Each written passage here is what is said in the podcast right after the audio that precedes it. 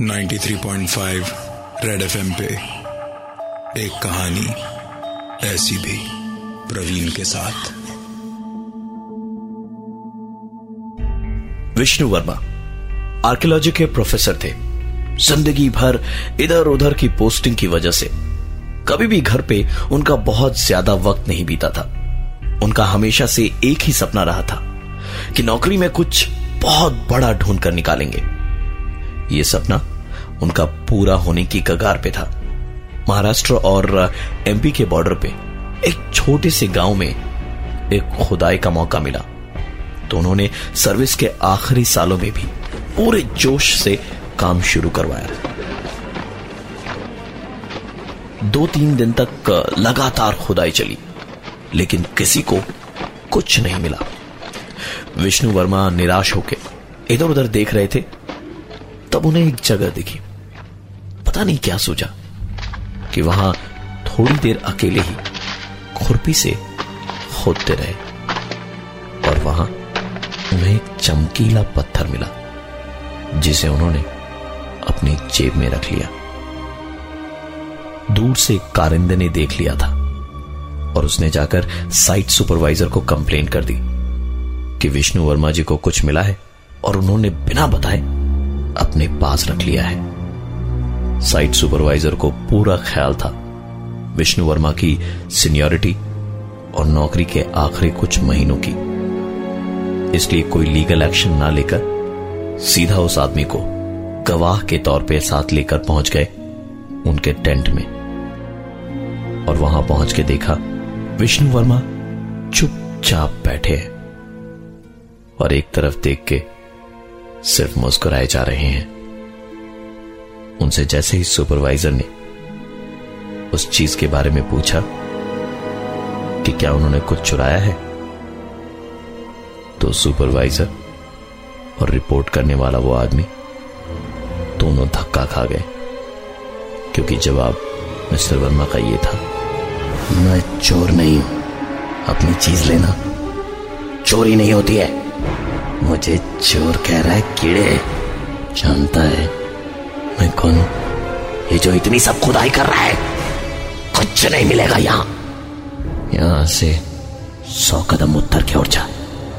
फिर जो गड्ढा है, वहाँ खोद। चार बक्से मिलेंगे। दो में अशरफिया है और बाकी दो में चांदी पीतल के बर्तन और हीरे जवाहरात।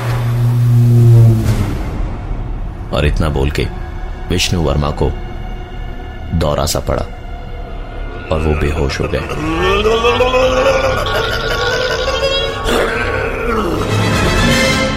तुरंत उन्हें लेकर हॉस्पिटल पहुँचाया गया, जहाँ स्पेशल मेडिकल टीम उनके लिए अपॉइंट की गई और उन्हें सुपरविजन में रखा गया।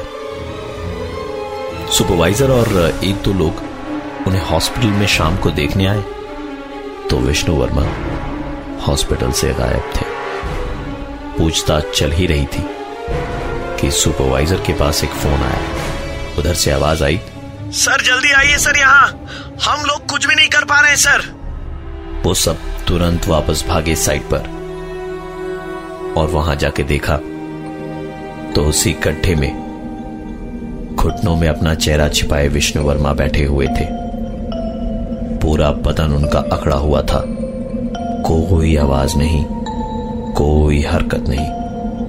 बिल्कुल शांत। कुल चार लोगों ने ताकत लगाई तो किसी मूर्ति की तरह अकड़े बदन ही निकाला गया उन्हें गड्ढे से। लोगों के उनका नाम बुलाने, चीखने चिल्लाने पे भी। जब वो हिले डुले नहीं तो किसी ने उन पर पानी फेंका।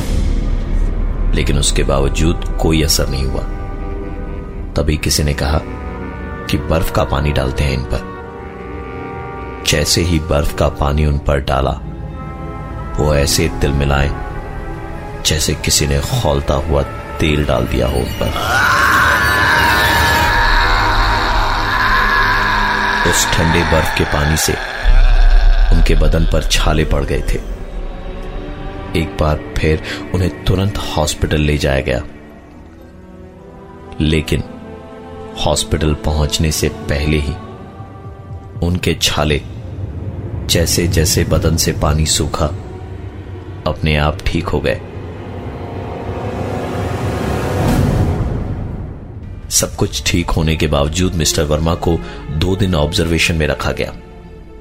हॉस्पिटल से डिस्चार्ज होने के बाद अगले दिन वो अपने सुपरवाइजर के पास पहुँचे और बची हुई छुट्टियों में से दो हफ़्ते की छुट्टी मांगी। सुपरवाइजर ने भी उनकी हालत को देखते हुए उन्हें छुट्टी देना ही बेहतर समझा। विष्णु वर्मा वापस अपने घर पहुँचे। तो जैसे एक सुकून की सांस आई हो। पूरा दिन उन्होंने अपने बेटे, बहू और पोते के साथ बिताया। तो वो सारी बातें भूल गए थे। रात को जब सब सो गए तो मिसेस वर्मा को एक आवाज़ सुनाई दी। वो उठी और घर में इधर उधर कमरों और दीवारों के कोनों कोनों में देखा। जब वहाँ कुछ नज़र नहीं आया तो उन्होंने खिड़की से झाँक के देखा तो बाहर गार्डन में भी कुछ नहीं था। बाहर निकल के उन्होंने आँगन में देखा तो उनकी आँखें बड़ी बड़ी हो गई। विष्णु वर्मा आँगन में एक बेलचा लेके अंधाधुन खोदे जा रहे थे। मिसेस वर्मा जब तक कुछ बोलती, तब तक बड़ा सा गड्ढा करके विष्णु वर्मा उस गड्ढे में बैठ गए। मिसेस वर्मा चिल्लाई। ये ये क्या कर रहे हो? मिस्टर वर्मा पलट के चिल्लाए। चुपचाप वहीं खड़ी रहो। कितना सुकून मिलता है मिट्टी में। हाल तुम्हें गड्ढा खोद खोद के मुझे बाहर निकाल दिया। मेरे घर से मुझे बेघर कर दिया।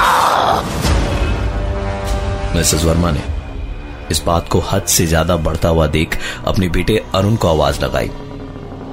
अरुण आधी नींद से उठ के भागा भागा आया तो देखा आँगन में मिस्टर वर्मा गड्ढा खोद के उसी में मिट्टी से सने हुए, लेटे हुए थे। और उसकी माँ दूर खड़ी रो रही थी। अरुण जब मिस्टर वर्मा को उठाने गया तो हाथापाई होने लगी।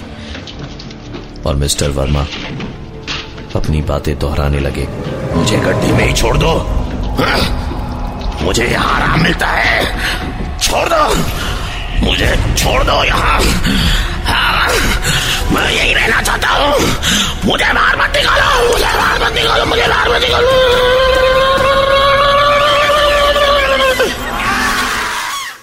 थोड़ी देर बाद मिस्टर वर्मा अपने आप बेहोश होकर गिर पड़े। उन्हें बिस्तर पर ले जाकर लिटाया गया। आधी रात गए। फैमिली डॉक्टर डॉक्टर घोष को बुलाया। डॉक्टर ने पूरा चेकअप करके बताया कि कुछ खास प्रॉब्लम नहीं है। शायद थोड़े स्ट्रेस्ड आउट है। कहीं घूम आइए, हवा पानी बदलने से शायद सब कुछ ठीक हो जाए। अगले ही दिन, नज़दीक की एक हिल स्टेशन पर जाने के लिए प्लान बनाया गया। सब कुछ ठीक था। ट्रेन भी अपने टाइम पे चल पड़ी। तकरीबन आधे घंटे ही हुए थे ट्रेन को चले हुए, कि मिस्टर वर्मा बाथरूम जाने को उठे। और जब काफ़ी देर के बाद भी वो नहीं लौटे तो इधर उधर की बोगीज में उन्हें ढूंढना शुरू किया और फ़ोन ट्राई करना शुरू किया। मिस्टर वर्मा का फ़ोन बजे जा रहा था, लेकिन वो उठा नहीं रहे थे। ट्रेन में उन्हें ढूँढने का काम चल ही रहा था, कि मिस्टर वर्मा के सीनियर का फ़ोन अरुण के पास आया। उन्होंने बताया कि साइट के गार्ड ने फ़ोन करके बताया कि मिस्टर वर्मा साइट पे उसी गड्ढे में फिर से वैसे ही अकड़े हुए बैठे हैं। परिवार के सारे लोग सामान उठा के उतरने को मुड़े ही थे कि पीछे से मिस्टर वर्मा की आवाज़ आई। अरे अभी तो पहुँचे ही नहीं है। कहा चल दिए सब?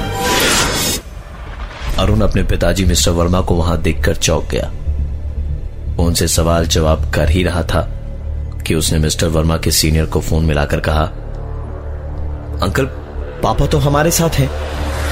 तो सीनियर ने कहा दरअसल जिस गार्ड ने मुझे फ़ोन किया था, वो वहीं एक टीले से गिर के मारा गया।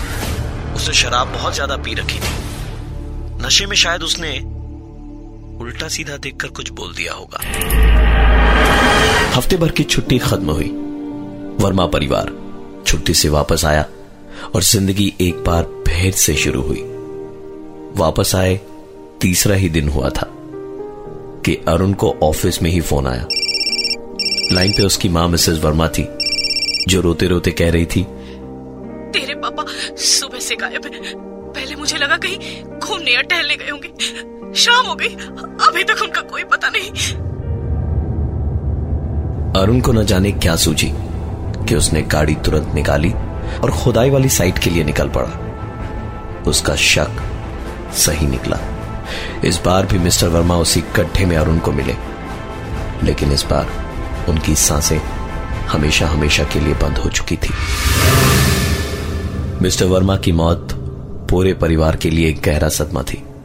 लेकिन धीरे धीरे ज़िंदगी वापस पटरी पर आने लगी। वर्मा परिवार के वकील आए थे घर पे। और वो वसीयत पढ़ रहे थे। सब चुपचाप बैठे थे। कोई भी वसीयत मिस्टर वर्मा को वापस तो नहीं ला सकती थी। अरुण के नाम जब मकान और बाकी की चीज़ें बताई गई तो जैसे अरुण नींद से जागा हो और गुस्से से बोला, नहीं नहीं नहीं नहीं, ऐसा नहीं हो सकता। मेरे पिताजी मेरे लिए विरासत में वो गड्ढा छोड़ के गए हैं। मैं मकान मकान लेकर क्या करूँगा? वो गड्ढा है ना वो सिर्फ़ वर्मा खानदान का है। समझी? किसी तरह अरुण को शांत कराया गया। अरुण का ये रूप घर वालों ने पहली बार देखा था। चिंता अब अरुण को लेकर हो रही थी। धीरे धीरे अरुण की भी वैसी ही हरकतें होती गई। जैसी मिस्टर वर्मा की थी। एक रात पूरे वक्त कुछ खुदाई की आवाज़ घर के पीछे मैदान से आती रही। सुबह अरुण का मेंटल डॉक्टर से अपॉइंटमेंट था। उठे तो अरुण गायब था। और उनकी माँ और बीवी का रो रो कर बुरा हाल था, क्योंकि अरुण की लाश घर के पीछे गार्डन में एक गड्ढे में उसके बेटे को मिली और पास में ही पड़ा था। एक चमकीला पत्थर। वर्मा परिवार की ज़िंदगी पूरी तरह से उथल पुथल हो चुकी थी इन घटनाओं के बाद। घर में बचे थे तो सिर्फ़ सास, बहू और पोता। सिर्फ़ उस बच्चे के लिए जीने की आस थी उसकी माँ और दादी के दिल में। एक दिन रात को पानी पीने जब उठी तो मिसेस वर्मा ने एक आवाज़ सुनी। जाके देखा तो पोता आँगन में गड्ढा खोद रहा था। मिसेस वर्मा चीख के गिर पड़ी। बेहोश होने से पहले उन्होंने उस बच्चे के मुँह से एक ही लाइन सुनी थी। दादाजी और पापा मुझे अपने पास बुला रहे हैं। मुझे उनके पास जाना होगा। मैं हूँ प्रवीण, और ये थी एक कहानी, ऐसी भी। 93.5 रेड एफएम पे एक कहानी ऐसी भी प्रवीण के साथ।